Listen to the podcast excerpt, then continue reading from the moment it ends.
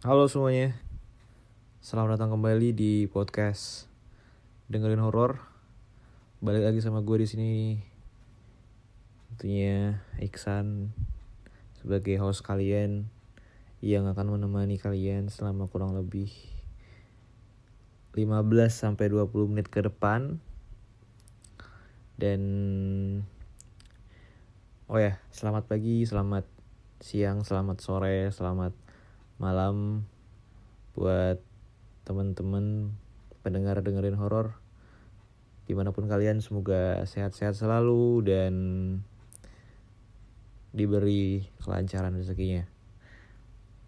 Oke okay, gue udah lama banget gak upload episode baru dan gue baru bisa update sekarang. Gue kangen banget jujur podcast kayak gini rekaman. Jadi gue malam ini bakalan bahas sebuah cerita horor tapi gue bakal bahas yang baru-baru ini viral di X atau di Twitter. Dia ngetek baca horor dan gue juga lumayan tertarik sama ceritanya. Jujur gue juga belum baca jadi kita bakal baca bareng. Baca bareng-bareng dan ya. Selamat menikmati selamat mendengarkan. Jadi cerita ini gue lihat dari apa namanya dari covernya ada gambar kayak ada yang lagi si penulis ini lagi nyari kontrakan terus yang pemilik rumahnya ngasih foto. Kalau rumahnya tuh udah tinggal dibersihin harganya 7 7 juta per tahun. Ada tiga kamar tidur dua kamar mandi dan mobil bisa masuk dua. Terus kata yang nulis ceritanya murah katanya. Iya murah. Cuma ini rumah zaman Belanda. Aman sih cuma tinggal dibersihin. Nah mungkin teman-teman udah tahu thread ini tapi belum sampai selesai bacanya mungkin ya. Soalnya ini baru selesai di update tiga tempat hari yang lalu sih kalau nggak salah ya. Oke. Okay. kita mulai aja deh kalinya kali. Oke oke oke. Oh ternyata enam hari yang lalu selesainya. Bahkan barusan diupdate nih. Ada updatean terbaru sih satu jam yang lalu. Oke masih ongoing ternyata. Nanti kalau misalnya kalian pengen baca ya udah tinggal cek aja di twitter. Di hashtag baca horor. Oke? Nama twitternya at jason anger. Oke. Gue udah bilang sama kakak gue jangan diambil rumah itu asal murah aja diambil. Sekarang bingung, tidur gak tenang, setiap hari ada gangguan, mental gue yang gak aman sekarang. Siapa pun yang bisa bersihin ini rumah, tolong gue. Sekarang kakak gue mulai aneh. Jadi ceritanya gegara kakak gue kena PHK tahun lalu. Mau gak mau gue sama kakek gue harus atur pengeluaran.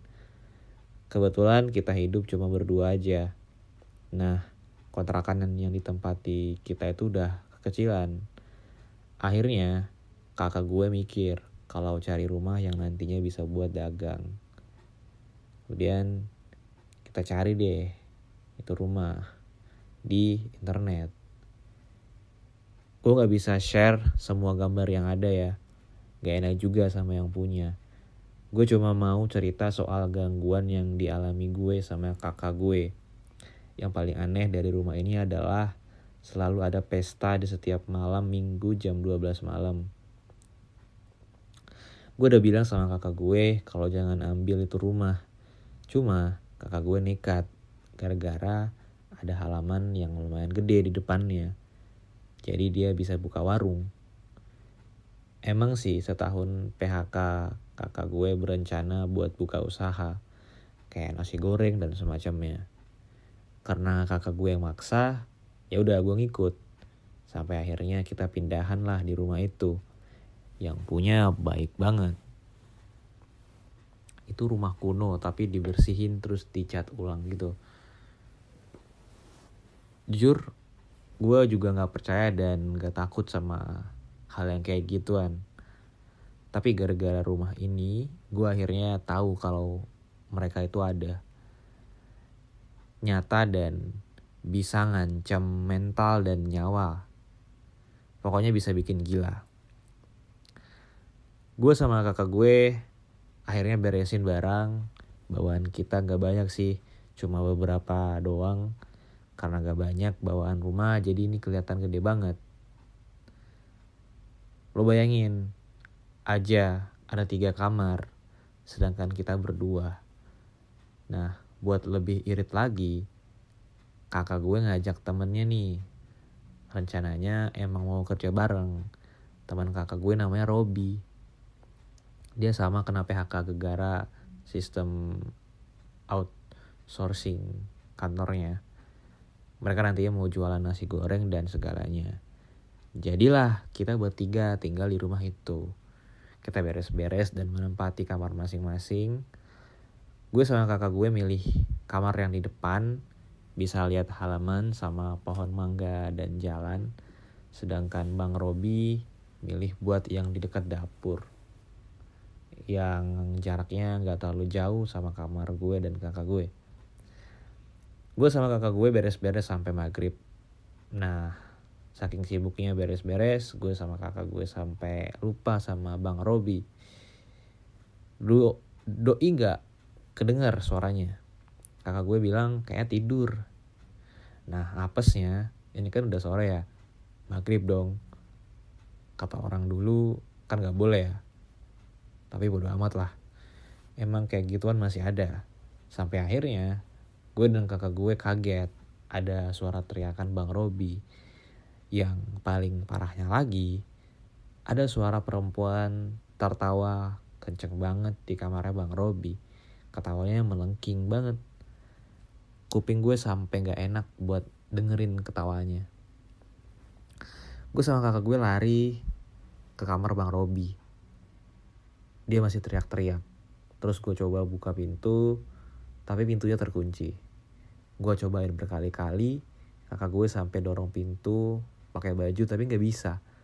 Gue akhirnya mau ngedobrak pintunya. Gue ancang-ancang gue lari belum gue tendang pintu tadi dah kebuka. Shit. Abis itu bang Robi keluar aja. Kayak nggak ada masalah. Kan kan goblok ya. Lu ngapa bang? Teriak-teriak. Gue tanya langsung kan. Terus dia malah balas nanya lu berdua ngapain di sini? Lah gimana bang? Tadi abang teriak-teriak di kamar. Tanya bang Ami emang iya bang Ami yang denger itu langsung jawab iya habis itu bang Robi jelasin kalau dia itu tidur dari tadi terus kita berdua lihat-lihatan. Terus yang teriak-teriak dan ketawa tadi siapa? Gue tanya dalam batin gue. Gak berani nanya sama Bang Robi. Terus Doi langsung pergi aja ke kamar mandi. Gue sama Bang Ami lihat-lihatan. Nah ini baru awal. Merinding nih. Oke, gue akan lanjut ceritanya. Jadi setelah kejadian di kamar Bang Robi, gue sama Bang Ami udah gak bahas cerita itu lagi. Ya katanya kan setiap rumah ada penghuninya ya. Gue anggap mereka kenalan. Gue sempat bilang, jangan ganggu kami. Kami cuma pengen tinggal. Malamnya kita bertiga cari makan di sekitaran. Pas kita jalan di halaman, ada ibu-ibu berdiri sama bapak-bapak lagi baca koran duduk santai. Ya udah, kami sapa mereka. Mereka ngangguk aja. Cuma pakaiannya tuh kayak bukan pakaian zaman sekarang. Kita bertiga bungkus saja makanannya pengen makan di rumah aja. Sesampainya di rumah itu pas di depan gue nggak nemuin itu tetangga. Ya mungkin udah masuk ke dalam. Nah kebetulan gue yang pegang pintu pas mau gue buka gue kayak denger suara cekikian di depan. Kayak ada anak kecil lagi main terus gue berhenti buat putar kunci sama gue nanya lah lu kenapa? Gue bilang ada suara anak kecil mabok lu. Nggak ada wan. Bang Robi bilang gitu. Tapi gue dengar suara itu. Akhirnya buat mastiin gue buka pintunya pas lagi gue buka kayak ada angin datang dari dalam rumah nabrak gue. Kenceng banget. Bang Robi sama Bang Ami juga lihat. Terus kita bertiga kayak lihat-lihatan itu tadi apa? Kenapa ada angin gede banget keluar? Terus Bang Ami nggak mau ambil pusing dia masuk kayak nggak ada apa-apa tapi beda sama gue. Gue ngerasa kayak nggak ada kayak ada yang ganjil aja. Guys kayaknya um, yang ditulis sama Jason ini tadi kan dia bilang kakak ya. Sumpah gue kira kakak. Cewek jir terus di cerita dia bilang tidur satu kamar. Kayak gue mikir ya emang bisa ya? Kayak udah lumayan gede gitu. Udah dewasa lah itu ya tidur berdua di kamar satu kamar you know? Terus gue baca-baca akhirnya oh ternyata bang abangnya. Ya. Abangnya bro. Jadi selama ini yang kita bahas tuh bang Ami abangnya si Jason ini jadi mereka bertiga bang Robi bang Ami sama si penulis ini oke kita lanjut ya um, akhirnya kita makan habis makan ngantuk udah malam juga abang gue sama bang Robi milih rokok-rokokan dan lain-lain sambil ngobrol soal rencana buka warungnya. Gue ke kamar ngantuk, gue tidur aja lah. Belum lama gue tidur, itu kamar kayak panas banget. Padahal gue tahu itu kamar luas, harusnya kan gak sempit ya. Tapi ini panas banget. Gue bangun mau nyalain kipas, pas gue mau nginjak lantai, shit, gue merinding lagi. Gue lihat bener itu bener bener ada kelabang banyak banget di lantai banyak banget gue teriak-teriak gak berani turun terus tembok kamar gue tiba-tiba warna merah. Kayak ada lampu merah gitu. Gue panik gue teriak minta tolong. Tapi nggak tahu abang gue budek atau gimana. Sampai akhirnya gue lihat ke atas lemari itu ada orang jongkok di atasnya. Mukanya hancur. Terus lihat gue sambil nyengir. Dia diem terus lama-lama turun merangkak dari atas sampai ke bawah. Kayak cicak terus di depan gue gue yang takut cuma bisa tutupin sama bantal sambil terus teriak panggil sama abang gue tiba-tiba bang Robi sama bang Ami datang kayak gue yang goyangin badan gue manggil-manggil nama gue sumpah gue malu banget tapi gue akuin gue nangis Bang Ami sama Bang Robi yang ngeliat gue juga cuma ketawa. Gue marah lah ya. Gue teriak minta pindah. Terus abang gue nanya, lo kenapa sebenarnya? Ya gue jawab, kalau rumah ini ada demitnya. Bang Ami bilang, lu wudhu sekarang, terus sholat, baca yasin. Terus dia bilang, gak bisa pindah lagi. Uang buat nyewa rumah udah habis tinggal uang model tinggal uang buat modal dagang gue yang masih SMA ya cuma bisa buat diem doang mau ngikut siapa kalau bukan abang gue. Nah pas ada abang gue ini baru sadar kalau kamar tuh biasa aja kayak nggak ada apa-apa. Lantainya bersih di lemari nggak ada apa-apa. Gue sempat mikir apa gue mimpi ya? Tapi posisi gue tuh dari gue teriak-teriak sampai abang gue datang tuh sama. Terus gue sholat gue baca yasin. Nah udah tuh. Gue nyoba tidur gue setel musik biar gak sepi akhirnya bisa tidur. Besoknya barang-barang abang gue dateng. Akhirnya abang gue bisa buka warung. Gue bantuin. Tugas gue tuh bikin es teh dan minuman lainnya. Warungnya tuh buka sore sampai malam. Karena paginya abang gue dan bang Robi harus belanja. Udah nih warung buka. Kita udah seminggu di rumah itu. Yang beli lumayan juga nah pas malam itu yang datang rame banget. Maklum malam minggu. Gue yang bikin minuman sampai kewalahan. Pas lagi rame-ramenya orang makan lahap tiba-tiba ada pembeli yang marah-marah sama bang gue. Katanya nasi busuk kok dijual. Ya kan abang gue nggak terima. Orang semua bahan masih bagus. Dan itu baru satu habis itu ada yang bilang lagi sampai beberapa orang bilang kalau makanannya yang jual abang gue tuh basi. Pas abang gue nyobain bener itu makanan bau busuk semua. Gue nyium juga muntah bisa-bisanya abang gue nggak cek bahan. Ini dagingnya apa telurnya?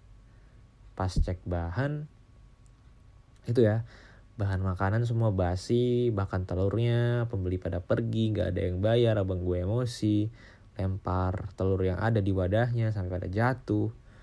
Nah pas jatuh itu telurnya gue liat sendiri telurnya busuk sampai ada apa sih namanya anak ayam yang nggak jadi itu.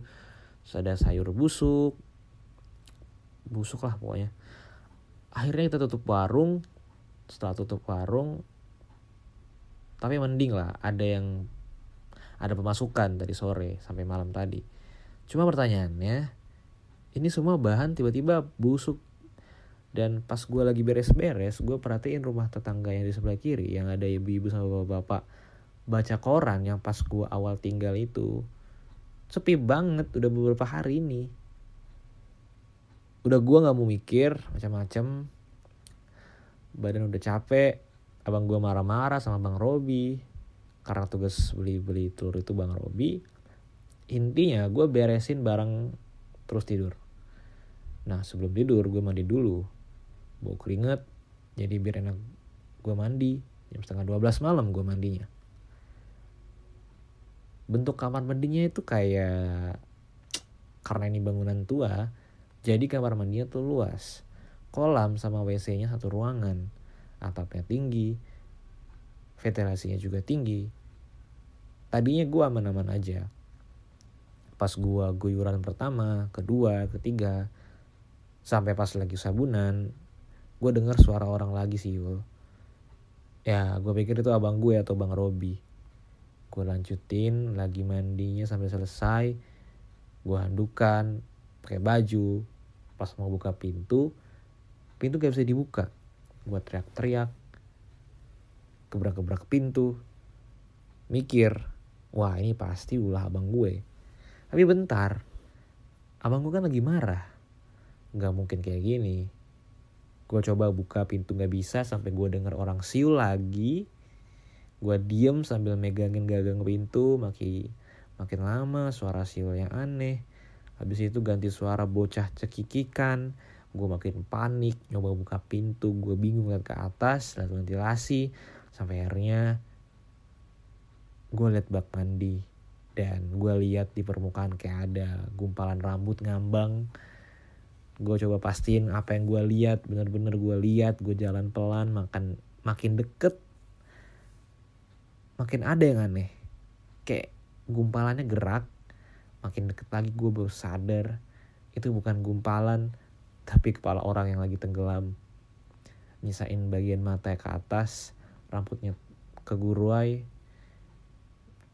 matanya liatin gue gue yang lihat itu istighfar berkali-kali baca sebisa gue gue lari ke arah pintu lantai licin gue kepleset habis itu gue jatuh kepala gue kena pintu. Diar keras banget. Gue kesakitan sambil megangin kepala gue manggil kakak gue yang di dalam kolam tetap diem ngeliatin gue yang ketakutan. Terus gue nggak tahu lagi mau ngapain. Abis itu gue ngerasa ada yang megang pipi gue pelan-pelan gue denger ada yang manggil gue sampai akhirnya jelas banget suaranya ada di samping gue. Abang gue udah ngeliatin gue gue udah kegeletak di kamar mandi. Katanya bang Ami gue udah lama di kamar mandi lama sampai akhirnya bang Robi mau buang air dia lihat gue udah tergeletak di lantai kamar mandi. Gue bilang kalau pintunya kekunci. Tapi bang Robi bilang kalau pintunya kebuka. Dan dia bang Robi bilang kalau dia lihat gue di dalam kamar mandi dengan pintu kebuka. Gue yang ketakutan ngotot kalau tidur kalau tadi pintunya ke, dikunci. Bang Ami bilang kalau pintunya kebuka akhirnya gue cerita semuanya. Gue pingsan abis lihat penampakan di bak mandi. Kalau enggak ngapain gue tiduran di kamar mandi? Baru mereka akhirnya paham. Akhirnya gue diajak cerita sama mereka. Abang gue dan bang Robi udah nggak marahan. Cuma abang gue nyimpulin sesuatu. Katanya ada yang gak suka sama usaha abang gue dan bikin dagangannya jadi nggak laku. Cuma batin gue bilang enggak ini ada kaitannya sama rumah kontrakan ini. Beberapa hari kemudian abang gue dagang lagi. Cuma ya sepi banget. Orang-orang udah kapok buat balik ke warung abang gue. Akhirnya lama kelamaan uang habis buat modal dagangan sepi. Akhirnya abang gue tutup warung. Coba masih ada uang ya digabungin tapi nggak banyak sih. Nah di situ bang Robi masuk ngasih ide pas ada Karani pacarnya bang Robi dia bilang ke abang gue boleh nggak Kak Rani tinggal di sini? Soalnya kan rumahnya gede terus tetangga kanan kiri agak jauh. Paling deket juga yang kemarin gue lihat ibu sama bapak yang baca koran tadi. Penawarannya Kak Rani jadi bayar sewa ke abang gue. Terus kan abang gue nanya tidurnya di mana? Gue bilang gue tidur sama abang gue nggak apa-apa nah di situ bang Robi cengar cengir akhirnya oke okay lah Kak Rani masuk gue pindah kamar Karani nempatin kamar gue. Gue agak deg-degan sih, takut kalau dilihat tetangga. Tapi abang gue bilang udah biasa di sini kos campur. Terus dua malam setelah Kak Rani tinggal, dia bilang tengah malam dia denger Kak Rani bilang dia denger kalau ada suara alunan musik. Gue pikir itu gue. Karena kalau tidur gue suka dengerin musik. Cuma Karani bilang itu musik klasik. Kata Karani dia denger musik klasik jelas banget. Sumber suaranya di belakang rumah. Tempat buat jemur baju. Nah malam itu Karani juga nyium harum makanan. Dia pikir ada yang masak. Makanya buru-buru dia buka pintu terus mau minta. Pas pintu udah kebuka, keadaan kosong, sepi. Musiknya gak kedengeran lagi.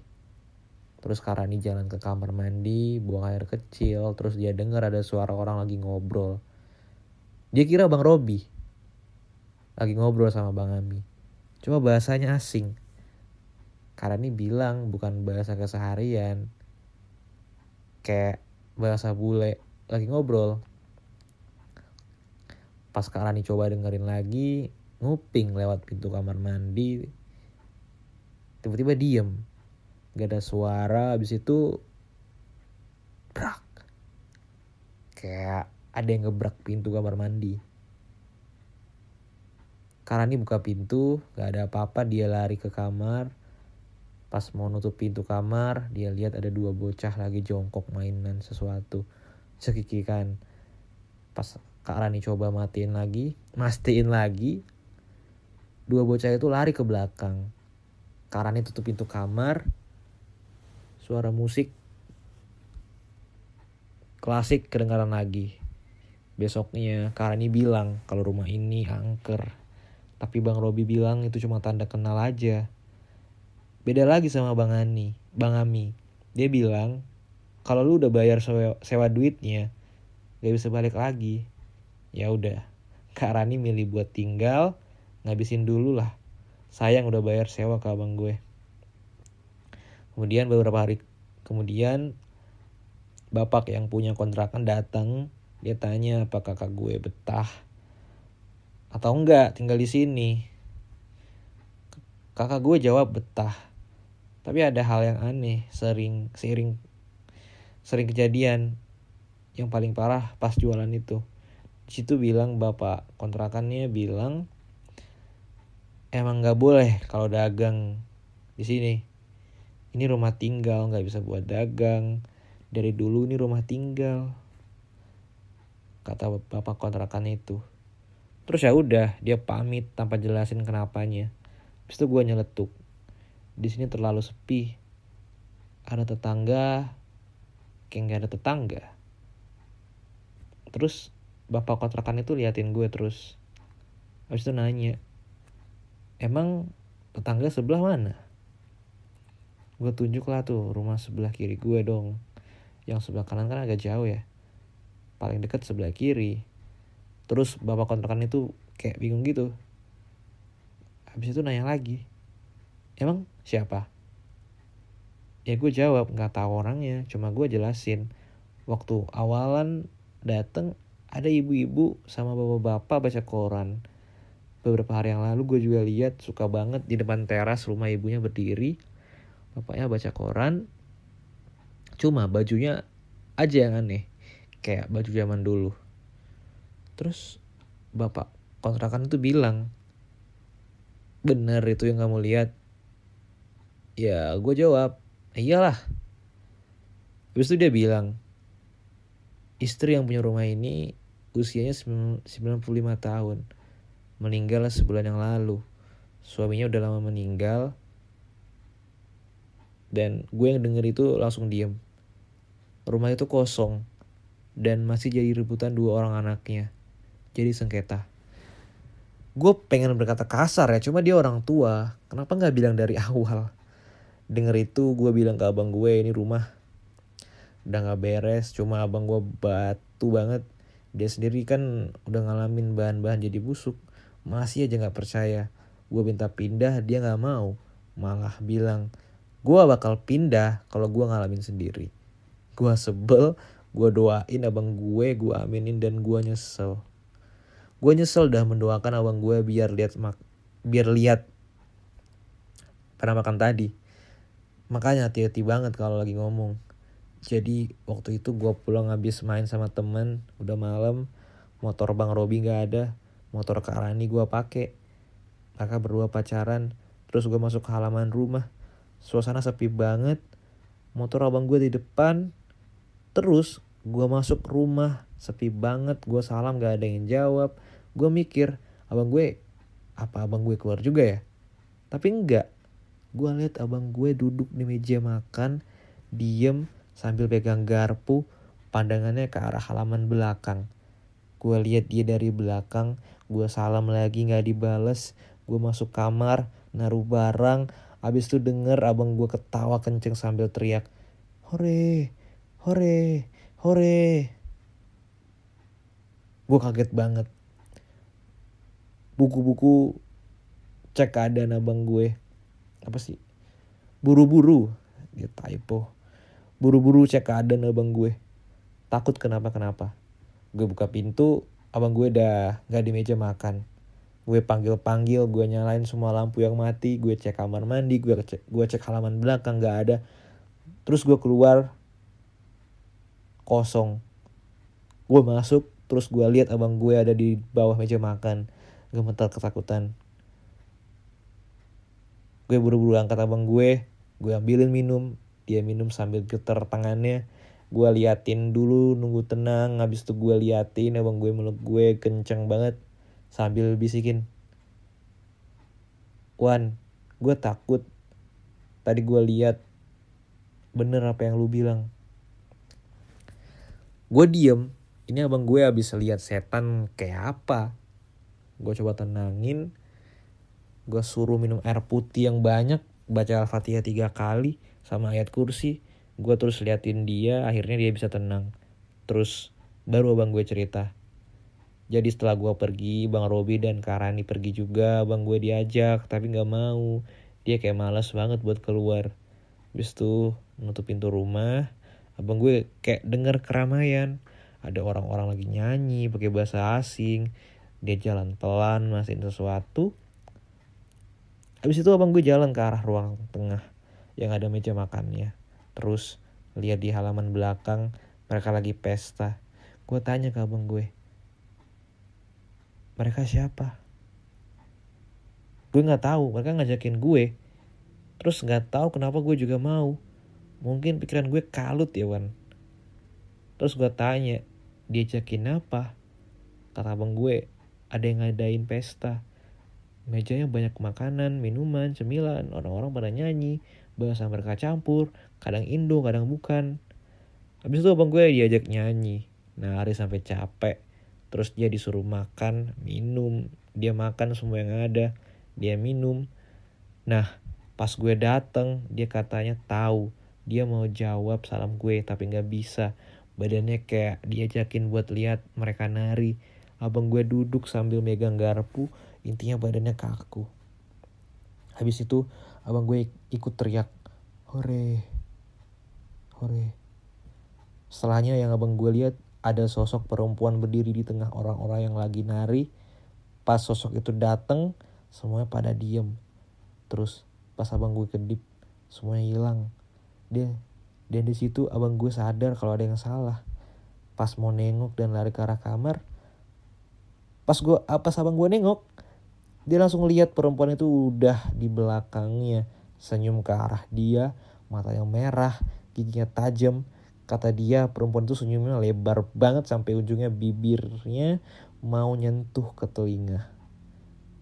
Abang gue kaku gak bisa gerak, dia langsung mundur terus sembunyi di kolong meja. Baru gue keluar kamar.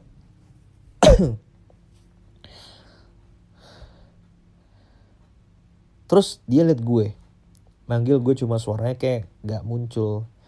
Abis itu abang gue lihat perempuan itu ada di samping dia lagi jongkok bareng dia. Dia nggak bisa teriak badannya getar semua. Di situ baru gue nemuin dia. Gue ngeliat keadaan abang gue sumpah nggak tega banget. Gue coba tenangin abang gue dia udah ketakutan banget. Habis itu tiba-tiba muka abang gue merah. Dia ngerasa gak nyaman banget. Terus buru-buru dia lari ke kamar mandi. Baru sampai depan pintu kamar mandi abang gue muntah-muntah. Tapi keluar tapi yang keluar bukan apa yang dia makan tapi air warna hitam. Baunya busuk banget. Sama potongan daging. Tapi nggak tahu tuh daging busuk atau apa. Gue cek di tong sampah ada bungkusan yang kebuka. Bungkusan plastik yang isinya daging busuk yang dibuang sama abang gue. Abis itu bang Robi dan kak Rani pulang lihat keadaan abang gue jadi ikut prihatin terus kita ngobrol di meja makan gua, Bang Ami, Bang Robi sama Kak Rani kita coba ngalihin apa yang abang gua lihat. Di sini gua juga bilang kalau kita harus pindah. Di situ Bang Ami kelihatan kayak bingung. Habis itu abang gue cabut ke kamar. Terus Kak Rani masuk ke kamarnya. Habis itu Bang Robi nyeletuk. Lo jadi adek banyak nantinya. Eh, mana maksudnya? Eh bang, ini rumah gak bener. Mau apa lama-lama? Gue agak tinggi nadanya.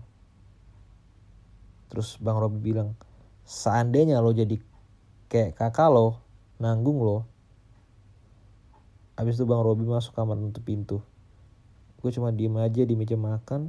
Pas gue lihat diem, gue kayak lihat sesuatu di pojok halaman belakang. Habis itu dengar orang nyanyi, terus ketawa kecil, terus kayak ada yang gerak-gerak di pojokan. Gue nggak berani lihat gue langsung masuk ke kamar nyusul abang gue. Oh tadi